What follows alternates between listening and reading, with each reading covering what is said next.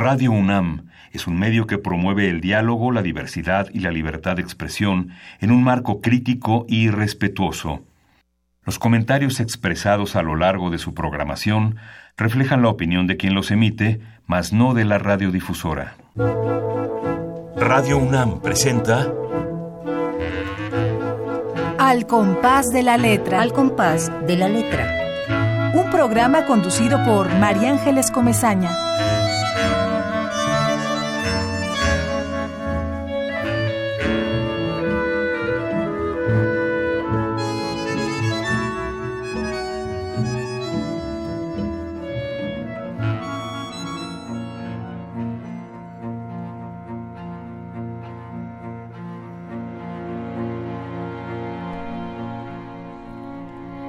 Dominios perdidos.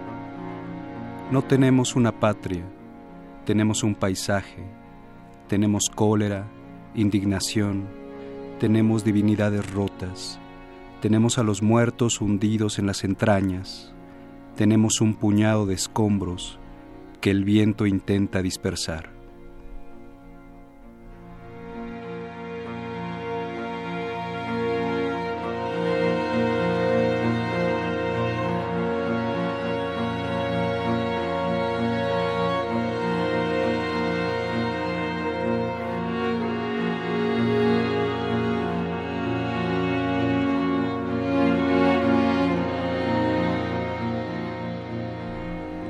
Muy buenas tardes queridos amigos. Eh, nuevamente los saluda la poesía, la voz de un poeta joven, este poema, este poema que acabamos de escuchar, realmente Iván Cruz, un joven oaxaqueño, editor, ahorita vamos a leer su, su semblanza, está aquí con nosotros y bueno, a mí me, me conmueve, me conmociona este poema que se llama Los Dominios Perdidos, en este que abre, que inaugura este jueves, este nuevo jueves de poesía en Radio UNAM, Los Dominios Perdidos, qué gran poema. Eh, mi querido Iván Cruz. Qué gusto tenerte aquí. Muchas gracias No, por aceptar esta invitación. No, yo encantadísimo, Iván. qué gusto. Realmente para mí fue un placer recibir tu invitación y, y el hecho de que me dejes estar aquí con tu auditorio y que me abras los micrófonos para platicar un poco sobre lo que concibe- concebimos como patria, lo que concebimos actualmente como sociedad, ¿no? Eh, que es un tema, o de los temas que yo manejo en mi, en mi poesía. Así es, y, y que además nos das pie a, a pensar realmente eh, lo, que, lo que estamos viviendo. La vigencia de la poesía es verdaderamente una especie de magia, porque de pronto ese poema lo escribiste hace tiempo, me parece, ¿verdad? Hace, es- bueno, sale en un libro que se llama Tiempo de Guernica, que se publicó por primera vez en el año 2005 por Editorial Praxis, Bueno, con un querido amigo Carlos López, ¿no? mutuo el amigo, editor. Sí, el gran editor Carlos López, que también estuvo en este programa leyendo Sí, su claro, poesía. Sí, Sí, sí, sí, sí, además Es, es un gran, es muy buen poeta, además de un gran editor, maestro, maestro, de- maestro editor. En mi caso, para mí fue un maestro totalmente. No, bueno, es un maestro de maestros y todo lo que ha escrito, ¿no? Los poemas de la poesía y bueno, la cantidad de obras que tiene. Queridos amigos, estamos en Radio UNAM, en esta cabina que requiere de la presencia de los escuchas, de aquellos que están del otro lado y que nosotros tenemos siempre la ilusión de que nos están escuchando, aunque como aquí hay una especie de burbuja de soledad muy grande, tal parece que nada más estamos tú y yo y dos micrófonos y resulta que está un montón de gente aquí cerca de la poesía, porque la poesía es necesaria y es importante y por eso saludamos pues a los que sabemos que ya están ahí, que son Esther Valdés, gracias Esther por estar escuchándonos, un abrazo grandísimo. Pablo López, que vive en Tlalpan y que seguramente estará escribiendo ya algo sobre esta palabra eh, tan difícil, tan profunda, tan difícil de poetizar, que se llama patria porque está muy desgastada. Patria, patria fue la palabra que, vi, que nuestro querido amigo Iván seleccionó para, para que sea la ruta de este programa. Y es muy difícil escribir poesía sobre patria y tú nos estás dando una lección. Y bueno, para todos los que quieran escuchar más o preguntarle a Iván lo que ustedes quieran, aprovechen que lo tenemos aquí, los teléfonos en la cabina 5523-5412, 5523-7682, Facebook Radio UNAM, Twitter arroba Radio UNAM. Esperamos sus llamadas y nos da realmente muchísimo gusto eh, saber que nos acompañan en este ratito de poesía necesaria, poesía como el pan de cada día, como el agua. Lo debe ser, ¿no? La poesía es comunión en el fondo, ¿no? Así, así este, Esta convocatoria al fuego desde nuestros antiguos, desde nuestros antepasados, reunirnos alrededor del fuego, haciendo comunión y comunicándonos qué nos había pasado en el día, cuáles eran las hazañas del día, de ahí provienen los cantos, los primeros cantos. Así es, como puentes, porque las palabras son puentes. Desde luego que sí. ¿Verdad que sí? Y, bueno, podemos navegar en, eso, en esos ríos, en esos puentes, gracias a que las palabras se convierten en poesía y nos, nos rompen el corazón. Quiero eh, leerles algo de la semblanza de Iván Cruz Osorio. Para mí es muy importante Oaxaca, es muy importante que esté aquí un poeta oaxaqueño.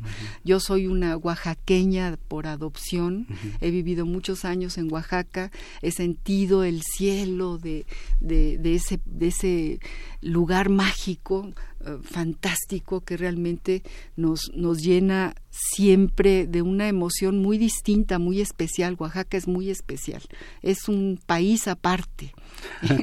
es un territorio aparte. Bueno, Iván Cruz nace en Tlajiaco, Oaxaca, es poeta, es editor, es crítico literario, es gestor cultural, estudió su licenciatura de Lengua y Literaturas Modernas Inglesas en la Facultad de Filosofía y Letras de la UNAM. Actualmente es codirector y editor de Mal País Ediciones. Qué, qué bonito nombre de tu editorial. Luego nos cuentas por qué, por qué Mal País Ediciones, de dónde salió este título. Bueno, viene creo que todo conectado con la palabra patria que ahora platicaremos, pero creo que para nosotros era manifestar de entrada que no estamos en un buen país, ¿no? Que hay muchas deficiencias, que hay muchas eh, faltas, muchas ausencias, muchas desapariciones, etcétera, etcétera y nosotros era un acta de principio, ¿no? Decir, este proyecto se llama como lo que consideramos eh, que es nuestro país actualmente, un mal país, ¿no? Que estamos viviendo. Sí. Y ahí es como la idea básica. Y después hay un proyecto y una política editorial eh, basada en ser eh, críticos con nuestro, tanto con el medio literario que de pronto cae en cierta en cierto conformismo tanto como en las actitudes gubernamentales. Tenemos títulos incluso de sátira política de caricaturas políticas. Hay un título nuestro que se llama que ya ahorita está agotado pero que se llama de precisos espurios y parias 200 años del presidencialismo en México que es un recorrido por todos los presidentes que ha tenido México bueno desde el primer monarca que es que fue Iturbide hasta Enrique Peña Nieto y pues caricatura política, sátira, sacamos datos de cuál era su apodo del momento, ¿no? Como a Pascual eh, Pascual Rubio que le decían el nopalito porque era bien baboso, etcétera, ¿no? Hay, hay, hay un montón de anécdotas en ese libro que, que para nosotros fue un libro que hicimos gustosos, ¿no? En el sentido de vamos a, dejarnos de mm, acartonamiento, vamos a divertirnos un poco con estos personajes que muchos de ellos se ríen de nosotros, a carcajada abierta, del pueblo, de la gente, que se aprovecha del pueblo y de la gente, y vamos a reírnos un poco de ellos también. O sea, es un mal país que, que podemos traducir en mal gobierno, porque el país pues es otra cosa. Sí, pero, sí, sí. Pero es un mal país en mal gobierno, ¿no? Un poco ese es el gran sentido. Maltratado un país. Exacto. Esto que acabas de leer hace un momento realmente es pertinente, cae así como una gota en el medio de lo que estamos viviendo en este instante. Sí, yo creo que es un poema que yo, yo escribí hace, yo creo que más de 14 años y tiene una vigencia eh, espeluznante, diría yo. Pero bueno.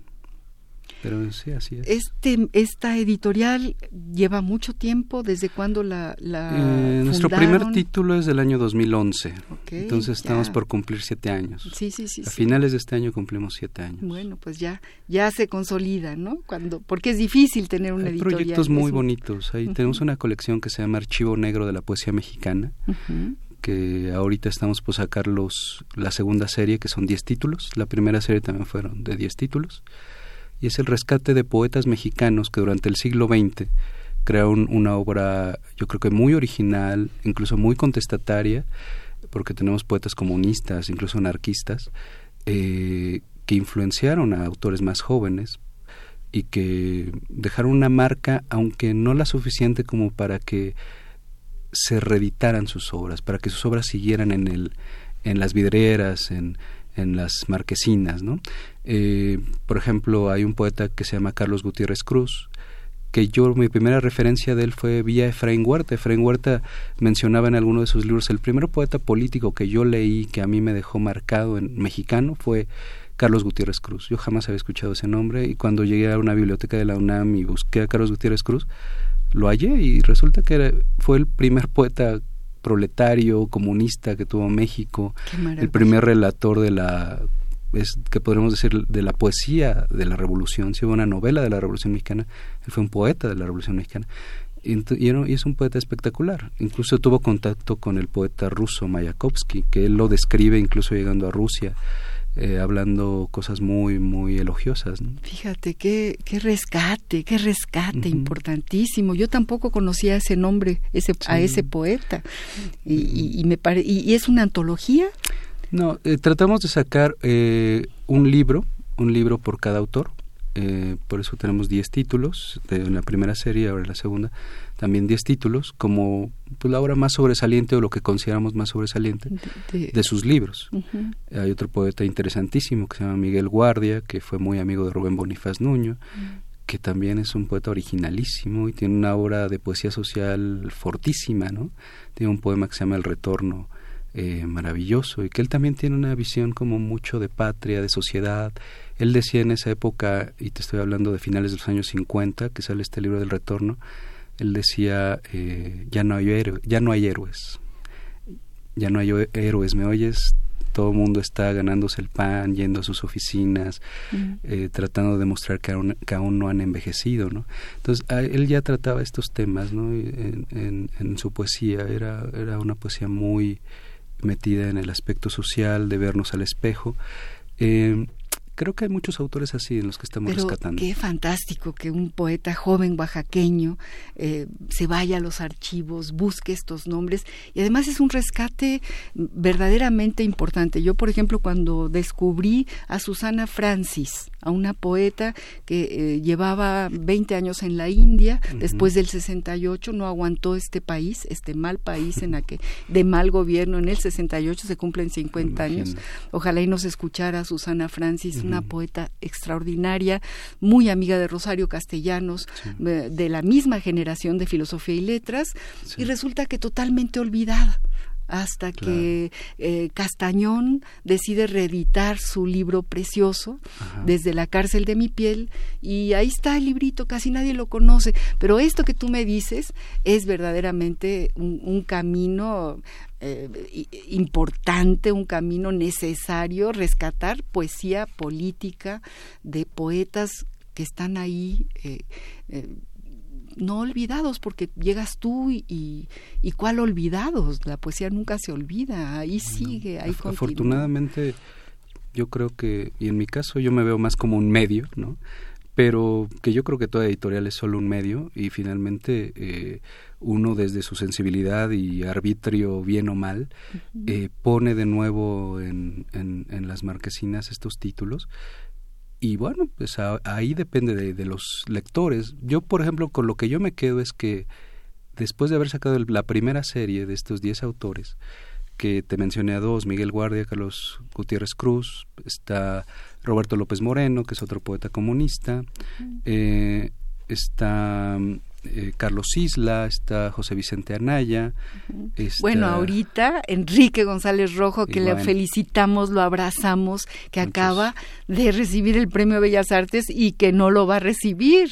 Ese es otro ejemplo de gran, gran poeta, de poeta mayor, ¿no? Sí, totalmente. Sí, y es como ese hilo, ¿no? esa, línea de poetas revolucionarios. Hay, una, hay todo un ascendente de, de autores de esta línea de fuerza, de gran eh, entereza, ¿no?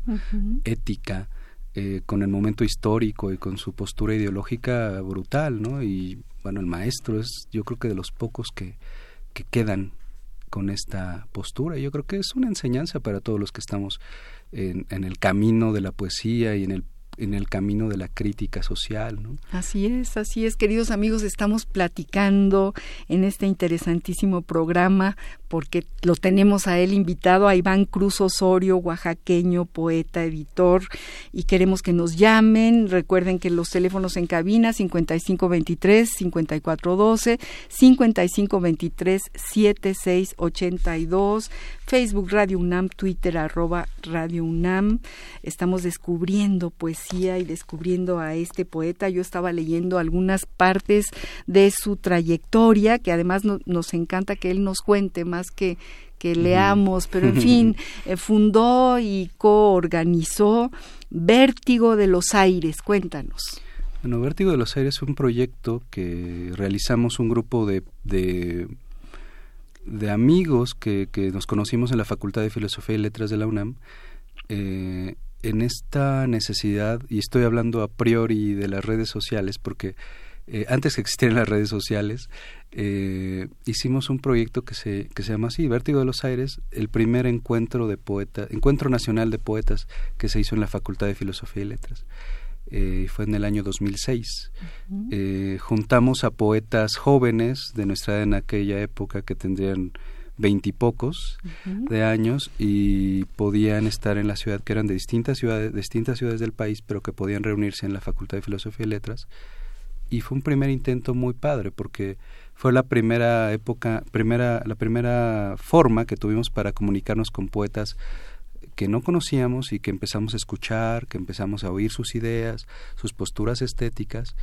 Y el experimento fue tan padre, tan positivo, que dijimos, bueno, vamos a intentar hacer algo mayor. ¿no? Y al año siguiente, en el año 2007, se hizo ya fuera de las aulas, bueno, fuera de la facultad, se hizo el primer encuentro latinoamericano de poetas jóvenes en la Ciudad de México, y ahí fue que pudimos con una con el apoyo de la Secretaría de Cultura de la Ciudad de México se pudo traer poetas bueno tuvimos las sedes que nos dieron la, la Secretaría de Cultura y esas fueron las facilidades tener sedes en el Centro Histórico de la Ciudad de México y pudimos hacer que varios amigos de Latinoamérica vinieran a exponer sus ideas, ¿no? Esto fue en la época de Enrique Semo. Eh, no, era ya 2007, ah, no recuerdo quién estaba. Mm pero bueno, eh, la Secretaría de Cultura de la, del gobierno de la ciudad fue, fue la que sí, hablando hace 11 años, bueno, es que sí, sí, sí. Y este, éramos muy jóvenes y muy entusiastas y era desgastadísimo porque duraba dos semanas el encuentro. Entonces, diario teníamos lecturas de poesía, íbamos del estanquillo al Museo Mural Diego Rivera, íbamos a, a este, al Munal, íbamos a hacíamos lecturas en, en, el hemiciclo a Juárez, en Corpus Christi, ¿no? Eh, también se hacían lecturas, o sea, teníamos sedes distintas cada día. Entonces era un trabajal, o sea, era brutal, porque cada día teníamos que reorganizar todo, adaptarnos al lugar, etcétera, pero bueno, éramos un equipo de siete, ocho personas, más otros amigos que nos podían ayudar, unos tres, cuatro personas más. Y, y, bueno, un trabajal, ¿no? Eh, uno ya lo ve, yo lo veo con mucho cariño porque era creer en la gestión cultural, creer desde abajo, ¿no? yo, yo siempre he dicho que la, en la gestión cultural no hay otra cosa que la gestión a ras de terracería, ¿no? Porque uno trabaja así sobre, terracería, sobre terracería. Ni siquiera caminando. sí, sobre terracería. Pero además qué, qué estupendo sello para una generación, ¿no? Muy padre. Eso los identifica a ustedes como generación de jóvenes interesados en la poesía, escritores de poesía, gestores culturales. Yo creo que muy eh, creciendo alrededor de estas figuras que comentábamos, como Federico Álvarez, como eh, una figura incluso totalmente disímbola por su, tendencia a ser muy parlanchín Huberto, Huberto Batis, ¿no? O sea, son figuras uno más uno. de un lado para otro, ¿no? Pero alrededor de esas personas bueno, nosotros ya hablábamos crecimos, ¿no? de Federico Patán. Federico Patán, como que fue ma- maestro, de letras inglesas. ustedes. Y trabajó con Huberto Batis y, y lo padeció y lo quiso muchísimo y lo sigue queriendo muchísimo. Entonces, bueno, nosotros crecimos a la sombra de estos árboles, ¿no? Nosotros, ve- nosotros veíamos las historias que nos contaban y era evidentemente para nutrirnos y decir, vamos a hacer algo así, vamos a, a- a- a- a, este, creer en algo y vamos a llevarlo hasta las últimas consecuencias, ¿no? Y creo que es algo que es herencia siempre con un tamiz social, siempre con un tamiz político, ¿no? que, que, que al menos nosotros, eh, los que estamos en Malpaís Ediciones, los que hicimos El Vértigo de los Aires, eh, creemos, ¿no? O sea, no nos desligamos ni de la sociedad ni los temas políticos. Creemos que, que nuestra razón de existir es, es estar inmersos en la sociedad. ¿no? Y No eso es verdaderamente una lección para todos los que nos escuchan y, o los que empiezan a pensar en la poesía. La poesía no es de solitarios, la poesía Sí, es un colectivo y cuando se vuelve, cuando te escribes para el otro, nunca escribes nada más para ti y, y- y acabas de escribir cuando el otro te lee, cuando el otro te escucha, ¿no? Entonces Es el realmente ciclo que se cumple. Si, si no hay lector, no hay poesía, ¿no? Así de fácil. Estamos platicando con Iván Cruz Osorio, bueno, ya leímos parte de su semblanza, autor de poemarios que ya nos dijo hace un momento y que nos leyó eh, un primer poema, Tiempo de Guernica, que además qué título que tiene que ver no con España ni con la guerra civil, sino con México, con nuestros desaparecidos, con todo lo que está sucediendo en este momento histórico. Y es una denuncia, además de ser un poemario, un poemario Sí, poesía necesaria como el pan de cada día, como diría eh, el, el- el gran poeta español, y eh, como una arma cargada de futuro. Futuro. Es un Nuestro arma cargada claro. de futuro. Eh, bueno, también ha escrito Iván eh, Contracanto, que fue publicado por Tweedy, por, por, por la editorial de ustedes, por 2010. Malpaís. Mm. Y Dogma, de próxima aparición. aparición. Cuéntanos de este, de este poemario. Bueno, Dogma es un libro que en realidad es un solo poema que después de mi indagación, y era lo que platicábamos eh, sobre patria, que para esto empezó en Tiempo de Guernica mi primer libro y luego en Contracanto, en donde me sumergí con los pensadores latinoamericanos, me sumergí eh, visitando varios países de, Latinoamérica, vamos, en Argentina, en Chile, en Venezuela, Centroamérica, Cuba. Eh, buscando la raíz nuestra, ¿no? O sea, somos todos esta esta especie de revoltura española, india, eh, cuáles son nuestras contradicciones, ¿no? Incluso varios de los poemas de Contracanto en realidad son una plática, sí con los personajes, pero también dirigidos a América, porque por ejemplo, en algún momento eh, Bolívar habla de yo amé tu cuerpo deforme, ¿no? y era como esa, esa referencia a América, a ese ente utópico, a ese incluso a veces esquivo, distópico, ¿no? que es que, que no sabemos definir todavía, ¿no? Claro. Entonces Bolívar, cuando yo en, en- tomando a Bolívar como personaje, Bolívar dice yo amé tu cuerpo deforme, era es, también era esa idea, ¿no?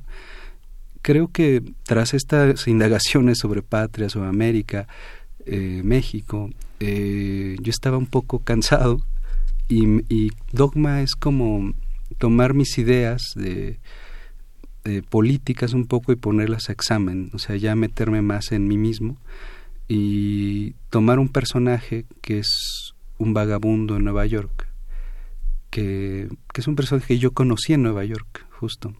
Eh, Yo usaba mucho el metro, la línea 6 que va del Bronx a Manhattan. Yo estuve viviendo en el Bronx un tiempo eh, y me encontraba mucho a un vagabundo que siempre tartamudeaba ideas, siempre mencionaba nombres y me atrajo mucho eso, porque es como si se contara a sí mismo una su, su historia, su propio, su propio mito, su propia eh, su propio un ritual para recordar algo que no terminaba de, de memoriar, de memoriar, ¿no?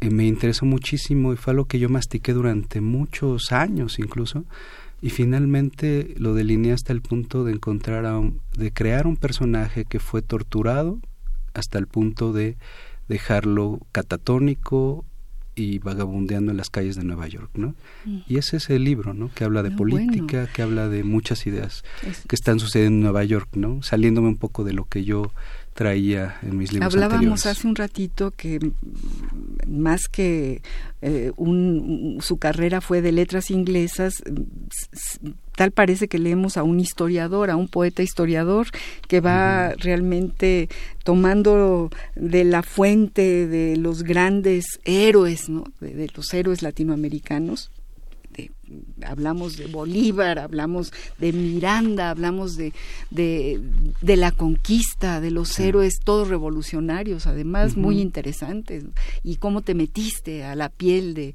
de estos personajes y los volviste tuyos, y es muy impactante, por ejemplo, leer Corifeo, dice, dice uno de sus poemas, vengo de gritar tu nombre, de clamar a la vastedad de la noche, una palabra inofensiva que sonó como el nombre de una patria. Vengo de gritar que Malitzin ha muerto y que su corazón quedó torcido como el alma de sus hijos, que Cortés llora la ausencia mientras ordena las cargas sobre las, las, muchedumbres y los pueblos se dispersan como archipiélagos marcados con tiza. Es decir, te metes a la conquista haces poemas, por ejemplo, a Andrés Bello, que es uno de nuestros navegantes, y a, Miranda, que es, que es otro héroe venezolano, ¿no? Brutal, además, mire, la, historia de Miranda es impresionante. Él peleó en la Revolución Francesa, él peleó incluso en, en Rusia. O sea, él, él, él, su nombre está inscrito en el Arco del Triunfo en París. No, bueno, es que... Miranda era un personaje increíble y él dijo, yo, yo que he peleado guerras en países ajenos al mío, yo tengo que liberar a, a, mi patria de, del yugo español y él regresa. Y su historia es muy bonita porque él viene a, América con un, ya con una bandera. Él decía, nuestro estandarte va a ser los cielos los cielos de la Guaira venezolana. Y es esta bandera que, que, sigue siendo la bandera venezolana, eh, con estos colores eh, eh, del, del, del, él decía arco iris, ¿no? Y dentro del arco iris tenía a un inca y un sol, ¿no? Esa era su bandera y venía en un, en un barco que se llamó el Leander, venía desde, desde Inglaterra a liberar. Es que es apasionante.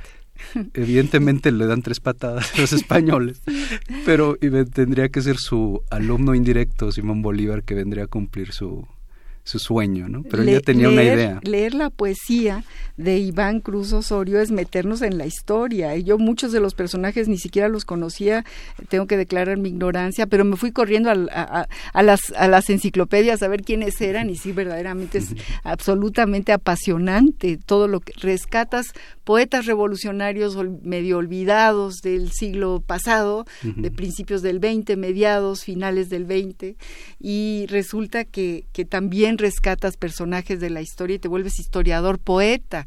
Y además es una poesía que, que, uno la va leyendo y, y, sí se llena de ella, es decir, no está leyendo una obra de, la, de historia, está leyendo un poema, un poema con una fuerza increíble. La palabra que seleccionó Iván es la palabra patria. Y yo les cuento lo que dice el Diccionario del Español de México, del Colegio de México, de esta palabra, y luego vamos a ir, le pedimos allá a don Agustín Mulia, después de leer esto, que vayamos a música, a, una, una primera pausa musical que tiene que ver con patria también de, de Alfredo Citarrosa. Pero bueno, ¿qué dice el Diccionario del Español de México? Dice, patria, nación, en la que se ha nacido y de la que uno siente formar patria, parte, perdón, la patria mexicana, honores a la patria. Dos, patria chica, región de un país de donde se es originario, como tú que eres del, tu patria chica es Oaxaca. Tres, segunda patria, país en el que se ha vivido por mucho tiempo y al que se ha integrado alguien. Nació en Alemania, pero México es su segunda patria.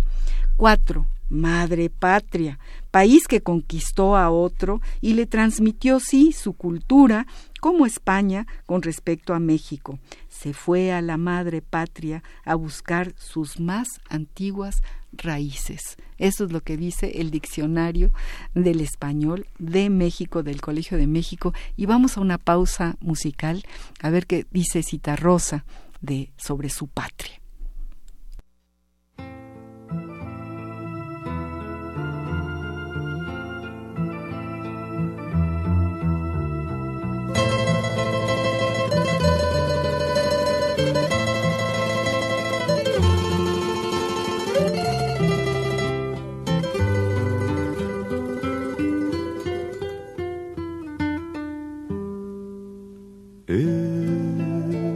País, qué tristeza la pobreza y el rencor.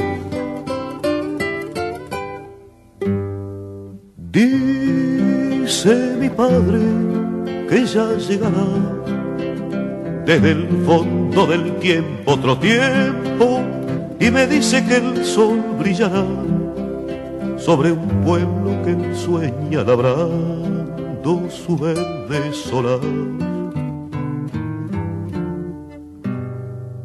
En mi país, qué tristeza la pobreza y el rencor.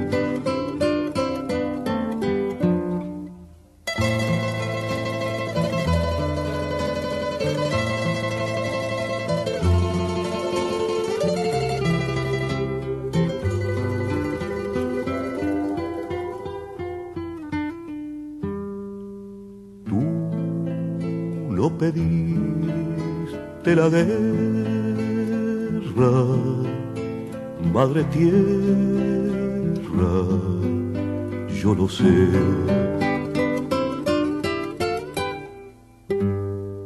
Dice mi padre que un solo traidor muere con mil valientes.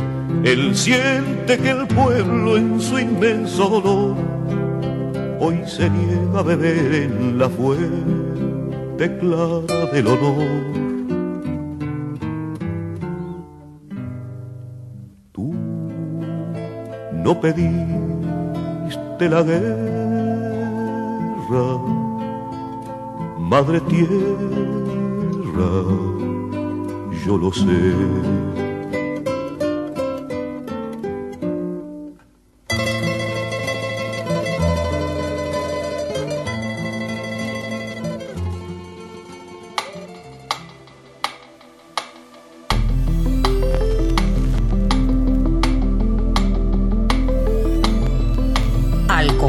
de la letra.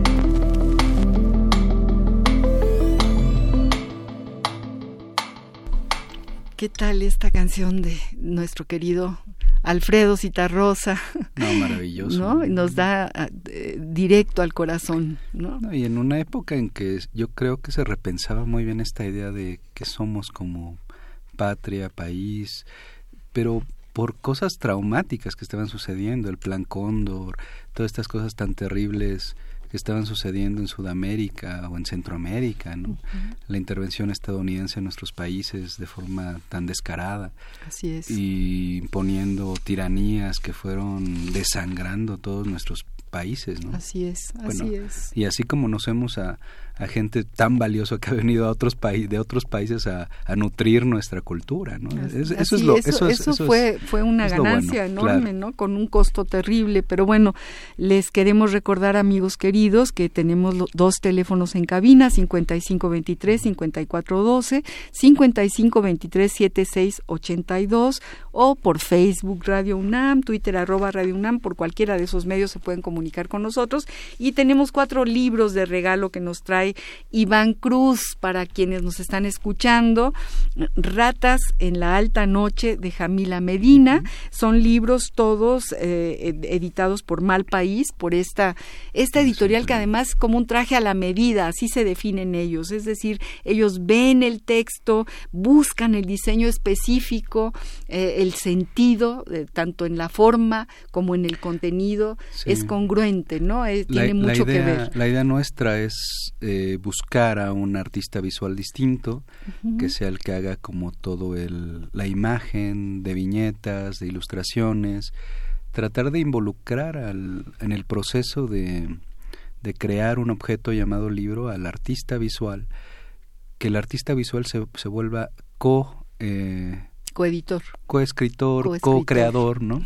De, de, la obra. Creemos que si bien el texto es importantísimo, vamos, es la médula, pero creemos también... El recipiente también es, tiene que ser también importante. Creo que debe de estar en, esta, en este justo equilibrio, ¿no? Así es, pues miren, para los primeros que llamen, de Jamila Medina, Ratas en la Alta Noche, tenemos otro libro de Antonio Calera Grobet, El Paseante, que ya te decía yo que es el título también de una maravillosa revista de hace 20 años en España, fantástica, que además hizo una reseña sobre Sabines fuera de serie, espléndida. Luego tenemos este otro libro, Ensayos y otras conversaciones, José Manuel Mateo, y Caída del Búfalo sin nombre, ensayos sobre el suicidio de Alejandro Tarraf. Estos son los regalos que además de, del gusto de su presencia nos trae Iván Cruz aquí para que nos llamen y se lleven su libro los primeros que, llamen a estos teléfonos. Y bueno, ya estamos muy felices porque Esther Valdés nos manda un recado. Eh, querida María Ángeles, querido Iván, es urgente que personas como Iván tomen las riendas de la cultura de, nuestra. Un abrazo muy fuerte para ambos. Gracias. muchas gracias. Gracias, Esther. Ay, es un, un, encanto, la queremos mucho. Un abrazo para ti, con todo cariño, Esther. Y bueno, nuestro eh, invitado de honor, que siempre está con nosotros, es parte ya de este programa, Pablo López de Tlalpan, te dedica un poema un ah, poema espléndido que voy a leer y que se llama El canto de la inocencia. Gracias Pablo, desde ahorita te, te lo agradezco muchísimo. Dice así, pequeño de los árboles que nos escuchan, traes la melodía que tu corazón captura al vuelo, dulces trinos que al alma llenan de gozo, cantos de esperanza llenos de colores. Tus sonrisas son arpegios en donde cabalgan las notas en melodiosos sones, presas de entusiasmo. Tus travesuras son el alegro que inflama los corazones en cascadas de emociones. Tus carreras locas son las notas que en tropel buscan su sitio en el concierto de la vida. Tu mirada pone a las notas el sentimiento, dedicado a Iván. Te lo doy a ti. Muchísimas gracias, Pablo. Gracias, muchas, muchas gracias. Pablo, de verdad te lo agradecemos mucho. Queremos oír más poesía tuya. ¿Por qué no nos, nos lees, antes de pasar a epistolario, léenos un poema y luego vamos a escuchar una carta de don Andrés Enestrosa, que es tu paisano, ¿Cómo no? Y, que, y para que podamos hablar de, del epistolario como fuente para, para escribir para la literatura. Pero léenos algún otro poema tuyo. Voy a leer un poema que viene en el libro Contracanto, eh, que se publicó en 2010, y hablábamos que, que hablaba también de Andrés Bello.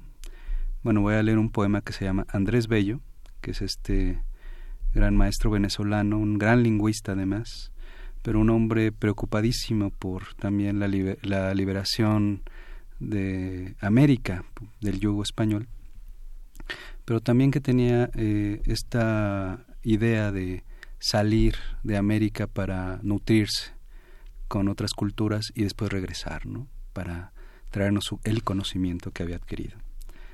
Andrés Bello. Navegué toda la noche con la mirada fija en los días por delante con el miedo apretado en los puños.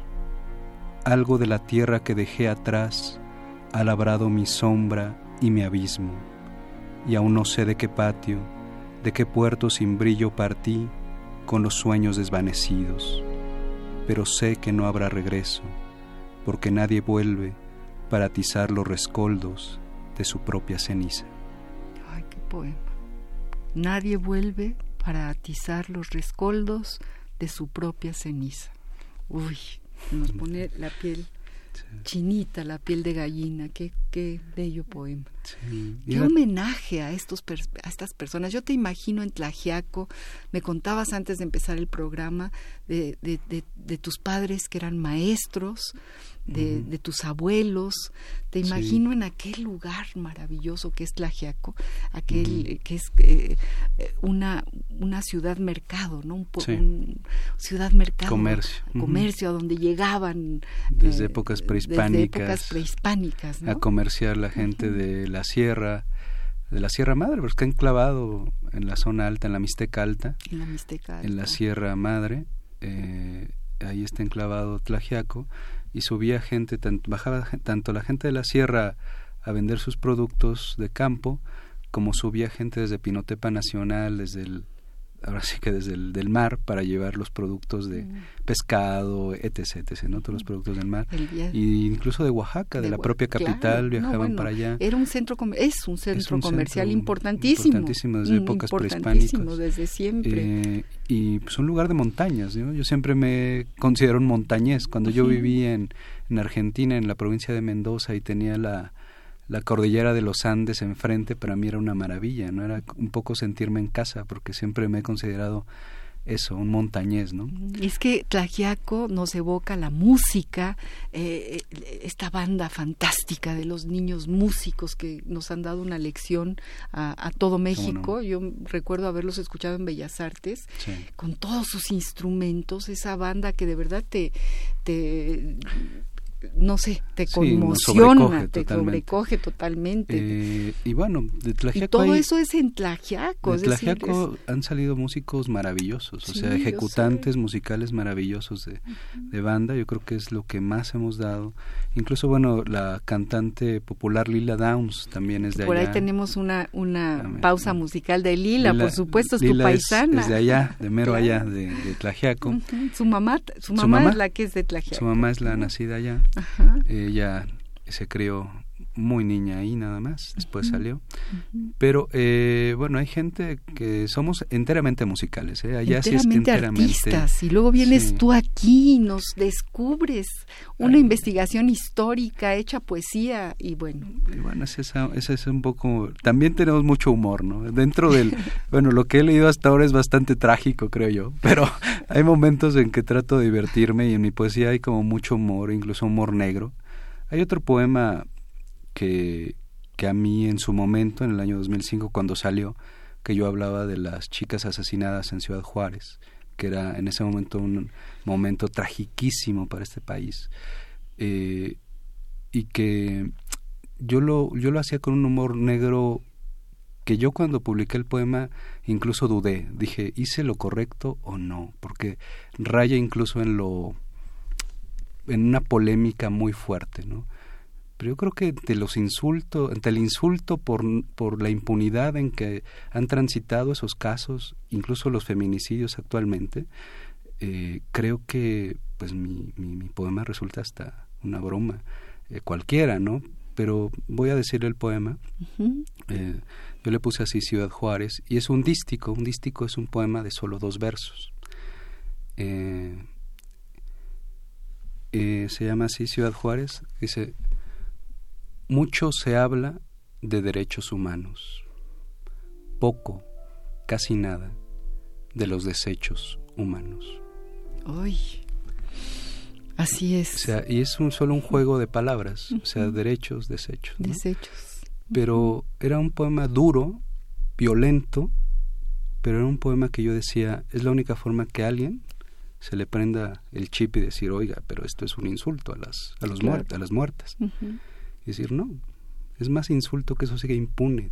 Por supuesto. Tras tantos años. Así es, así es. Y que, no, que, que incluso ni siquiera deje, usted que, que, eso siga impune, sino que se haya replicado en todo el país de la forma que se ha replicado los asesinatos a mujeres en estos, esta época de feminicidios que tenemos tan brutal. tan animal, tan barbárico, eh, resulta ya... No, es que parece que, que, fuera ya natural la muerte de los periodistas. Por ejemplo. La muerte de los 43 que nos hacen falta de Ayotzinapa, la muerte es como si fuera algo... La muerte en general. Hay que pasarle página y no, no hay que pasarle página. ¿no? Para eso está la poesía y para eso está eh, una denuncia profundísima. Decía, decía el poeta Miguel Guardia, de estos poetas que rescatamos, mm. él decía que nos equivocamos al creer que patria es el lugar donde hemos asentado una cama y una mesa. O sea, una cama para dormir y una mesa para el pan. Estamos equivocados. El país es un borbotón de sangre, mm. un río oscuro. Tremendo. Y eso lo decía por lo que pasaba en aquellos años 50, por los asesinatos a, a varios este, luchadores sociales en la época de ferrocarrileros, ferrocarrileros médicos, eh, con el asesinato de Jaramillo, el zapatista, exactamente, eh, y, sigue siendo un poema actualísimo, sí, eso es, escrito hace más de 60 años. Terrible pena. Saludamos a Juan José Manuel Mateo, gracias José Manuel, saludo a, Iván, José Manuel Mateo. saluda y a mí también. Aquí tenemos tu libro para regalar, José Manuel. Lo vamos a regalar, José Manuel, qué bien gran poeta, José Manuel, y un gran investigador de José Revueltas. Ay, un abrazote, qué maravilla. Pues lo tenemos que invitar aquí a este programa. Claro, aquí ya me lo voy a guardar para invitarlo. Y bueno, ya eh, Esther Valdés eh, ganó este libro de El Paseante de Antonio Calera. Eh, Verónica Ortiz Herrera, mm, Ratas en la, alta, noche, David Fuentes, Masilla, ensayos y otras conversaciones de Mateo, y Ana Vera, caída del búfalo. sin nombre. Bueno, pues fíjate que sí nos están escuchando, no estamos tú y yo solitos aquí. Entonces ya completamos el ciclo de comunión con la poesía y con el hombre. Vamos a pasar a esta pequeñísima sección de un poco nostálgica, un poco de, de pues de años anteriores. Eh, yo te preguntaría después si todavía esperas algún cartero. A lo mejor allá en Tlajiaco esperan al cartero. Todavía. Todavía.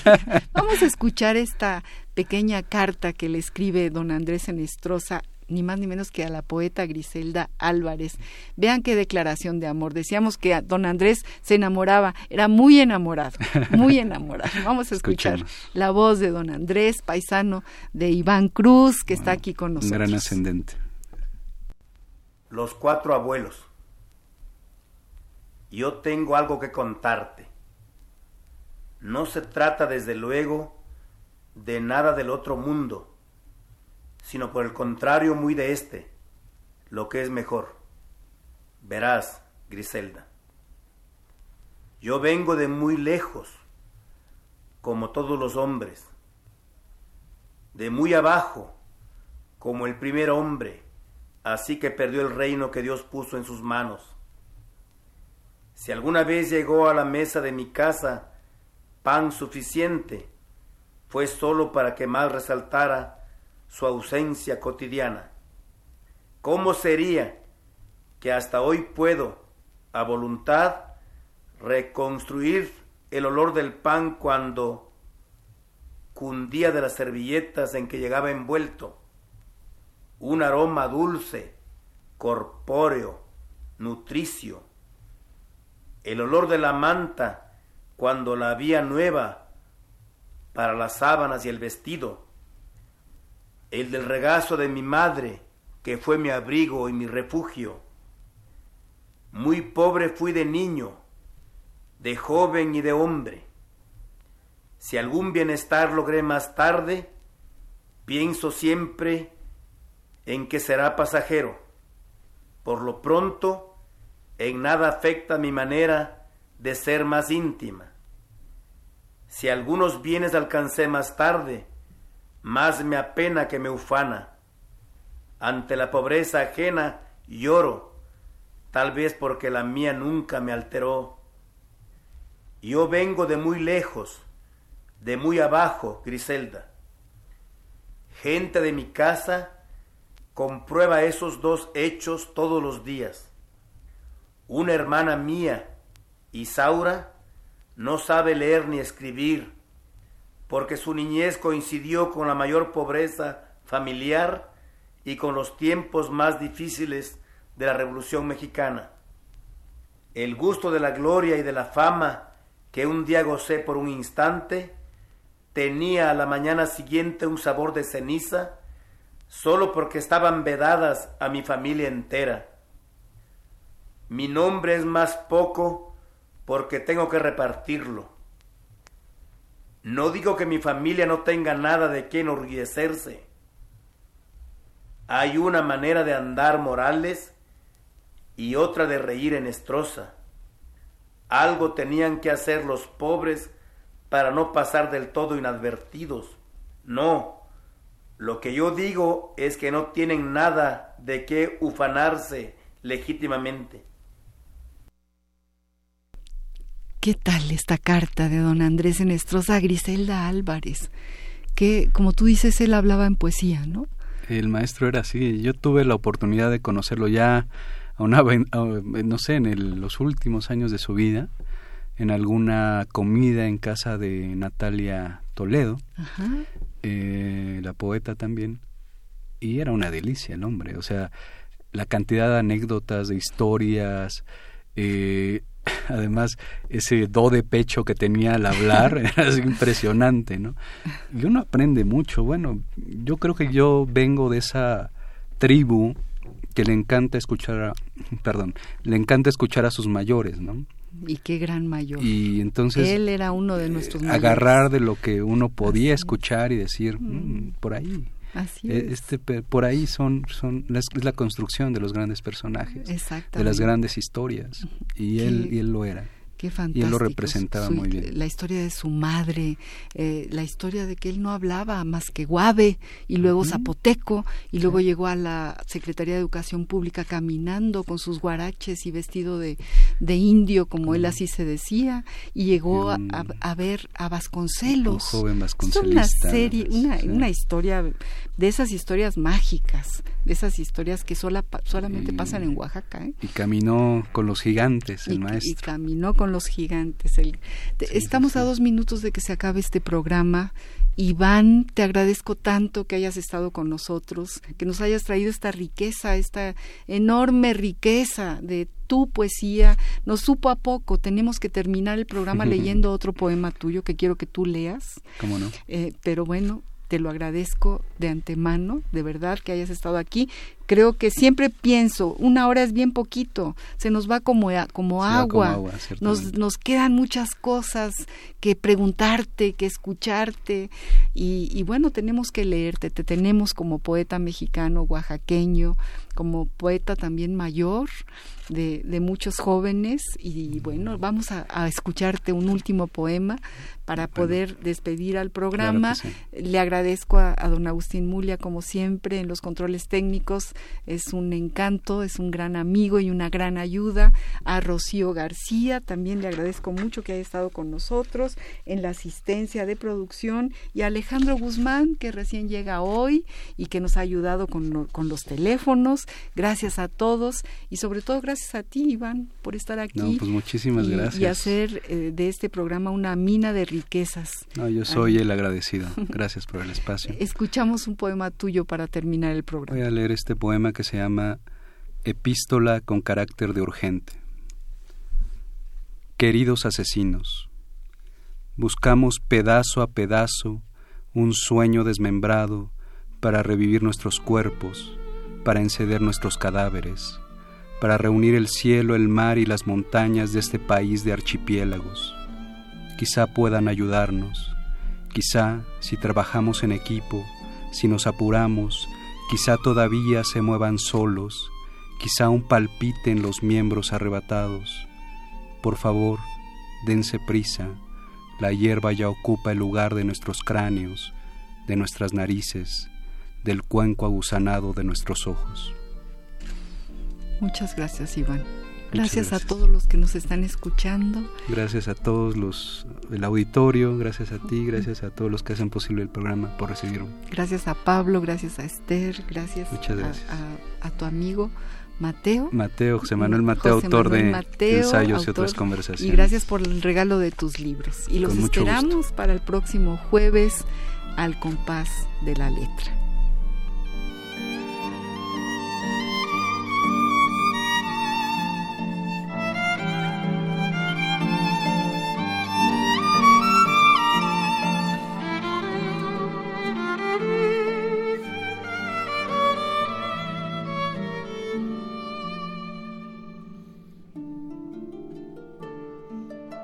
Radio UNAM presentó